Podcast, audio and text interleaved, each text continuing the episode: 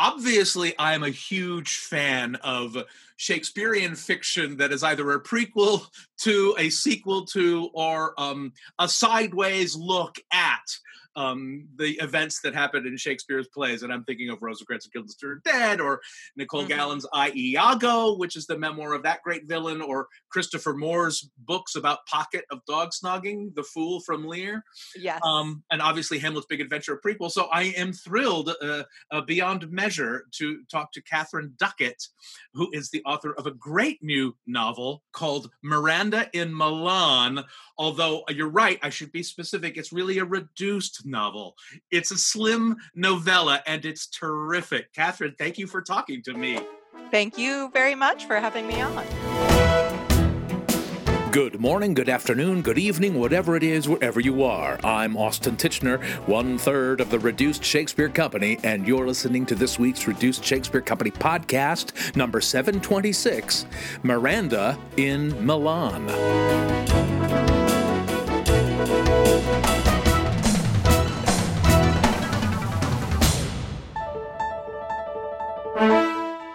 Since the presidential election results are in, we can finally begin to think about what's next, which is exactly what my guest, Katharine Duckett, did when she began to imagine what happened next to the characters in The Tempest at the end of Shakespeare's play.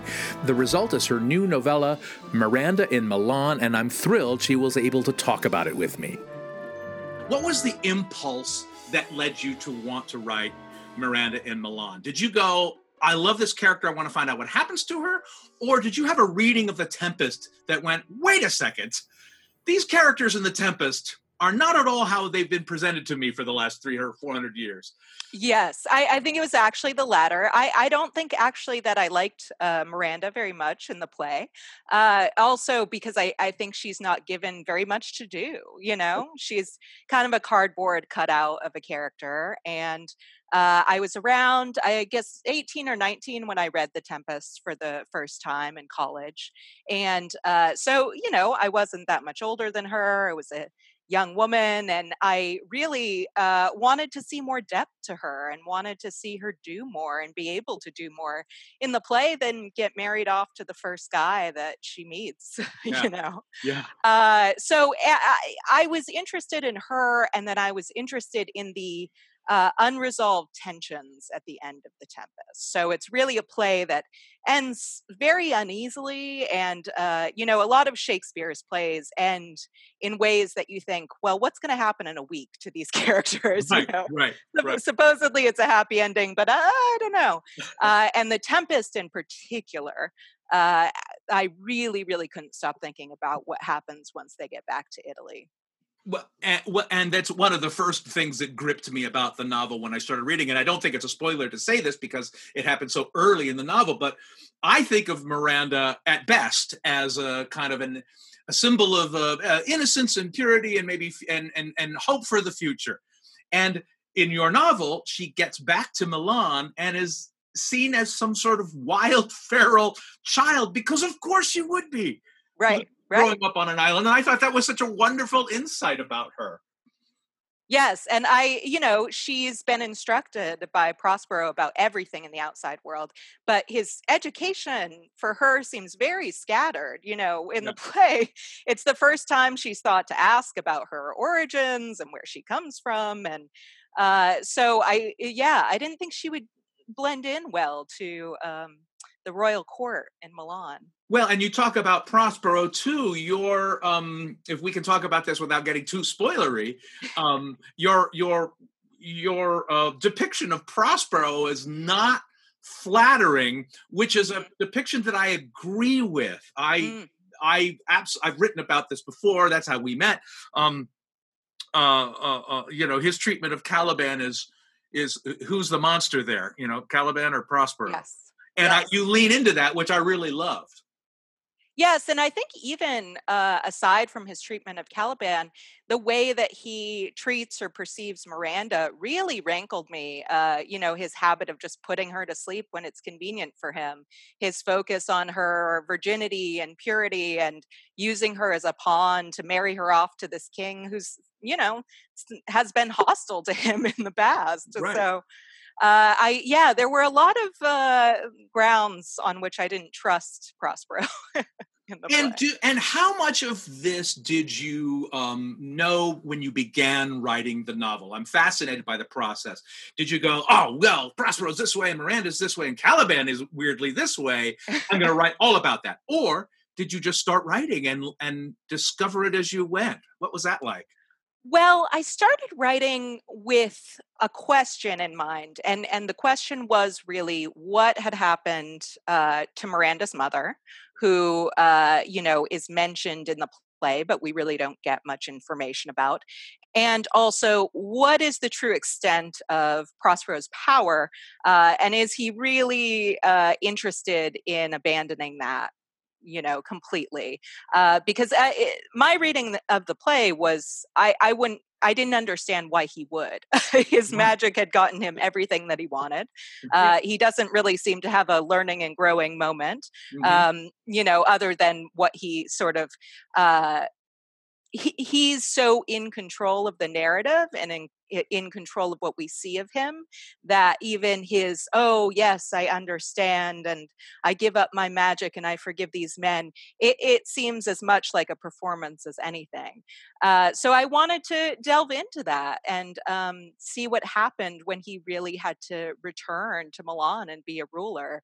So those were the questions in my head and then i just followed those threads and uh, discovered a lot in the process and it's one of the things that gripped me too about your novel too is that you you you the, the question of mothers you yes. can ask that about in almost any shakespeare play yes. where are the mothers in these plays um it's one of the fascinating questions of your novel is that we deal with miranda and her mother and you draw again not to get too spoilery but you draw as much on william shakespeare as you do on a little gal named mary shelley in yes. a really fascinating way yes yes and that was also one of the questions that propelled the book uh, was you know at the end when uh, prospero is abjuring his magic he gives this big speech that's directly taken from uh, medusa's speech in ovid and he admits that he has um, awakened sleepers from their graves. And as a you know i was a science fiction fantasy fan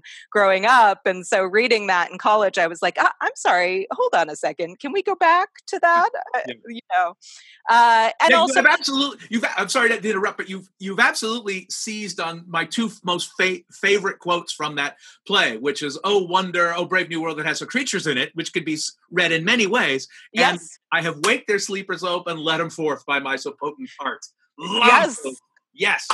Which I have at the you know the beginning of the book. So, uh, and I I found those questions really interesting because in Shakespeare's time, necromancy was a very pressing and present concern. You know, King James had authored a treatise on demonology that dealt directly with necromancy. It wasn't abstract.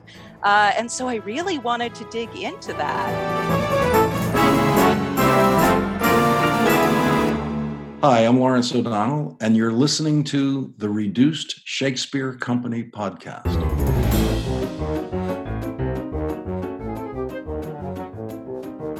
Where can you RSC the RSC? Right now, the only place to see the remote Shakespeare Company is online. We've created a brand new page at our website, reducedshakespeare.com, and a playlist on our YouTube page where right this second you can watch us perform many of our epic abridgments from the comfort of your own shelter.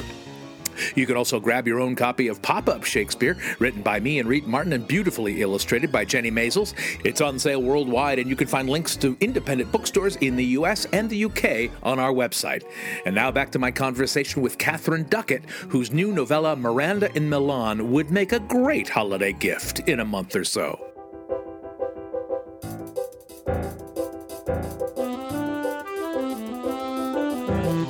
I love that you are reinterpreting the characters in the Tempest away from Prospero because as Shakespeare has him, Prospero is sort of an unreliable narrator, uh, yes. as, as you sort of prove. Um, but that Miranda, it becomes it's another coming of age novel for Miranda that feels more heartfelt, um, honest to the events that are described in the Tempest, and and also um, wonderfully awakening and modern because there's a queer relationship in in there as well.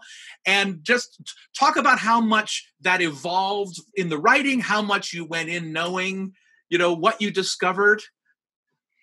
Yeah i when i started writing i really just had miranda showing up in this castle and interacting with the people around her just to some extent because for reasons that will become clear in the book. Right. uh, she is there's a bit of separation from the people around her but uh, I think, you know, I'm a queer woman myself. And if I were brought up in uh, an island where I'd never seen any other women and then suddenly transported to a place where I did see uh, my first woman, I, I imagine that would uh, awaken some feelings and some questions. So that, yeah, that was sort of uh, what I discovered in the writing was, oh, that's something that's going on with Miranda. And then also that was drawing very much on my own experience because it is interesting that Shakespeare doesn't uh, create any space for other women in the play. You know, it's when he asks Miranda what she remembers of her past, she says, "Oh, I think four or five women uh, tended to me." So there is there seems to be this longing,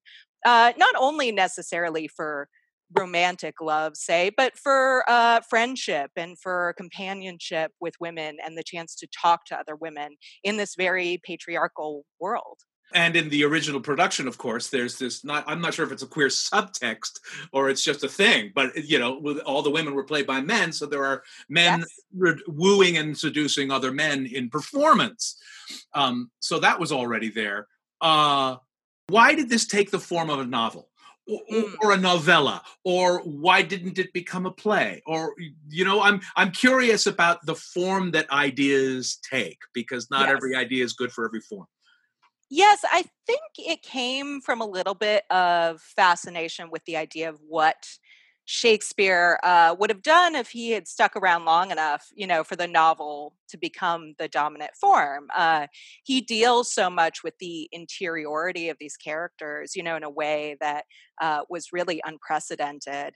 And so to get deep into uh, Miranda's uh, mind, you know, and her experience of this castle and of Milan uh, was something that I really wanted to do. Rather, just, you know, I think part of the challenge of The Tempest is that we see these things externally uh, where Prospero is reporting what's going on and telling us what's true and what he's feeling, but we're not actually, you know, in his head. And so, uh, I think that's something that the novel or novella lets you do is uh, get really, really deep into what's happening with with a character, and that's something I wanted to do with this book.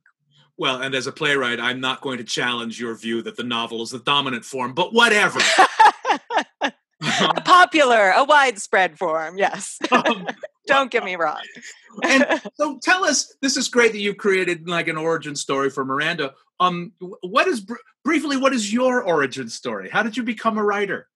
Ooh, uh, well, I feel like I've always been a writer. Um, I always have uh, been writing my own stories, and even when I see other stories, you know, writing um, takeoffs on those. So uh, very Shakespearean in that way, you know, see a story and then rework it.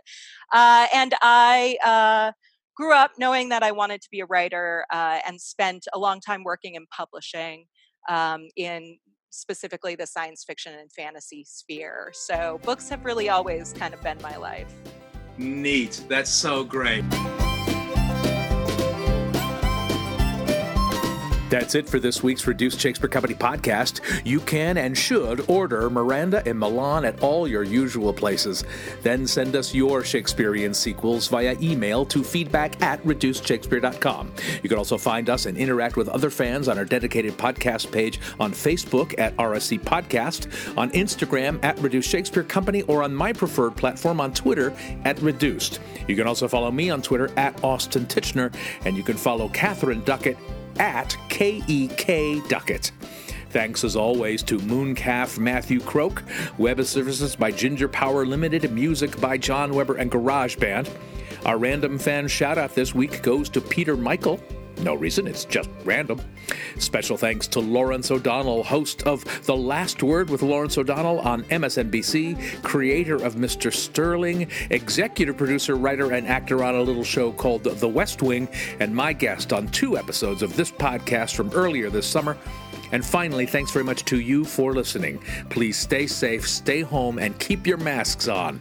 I'm Austin Tichenor, 726 2078ths of the Reduced Shakespeare Company. Well, so uh, Katharine, congratulations on Miranda in Milan, and also thank you for pronouncing it Milan. I don't know. yeah. Milan? I don't. There's no. I've had this conversation with so many people. Yes, yes. It's not called the Merchant of Venice. This podcast is a production of the Reduced Shakespeare Company, reducing expectations since 1981. Go to reducedshakespeare.com for performance dates, actor bios, email newsletters, and so much less. So much less. So much less. So much less.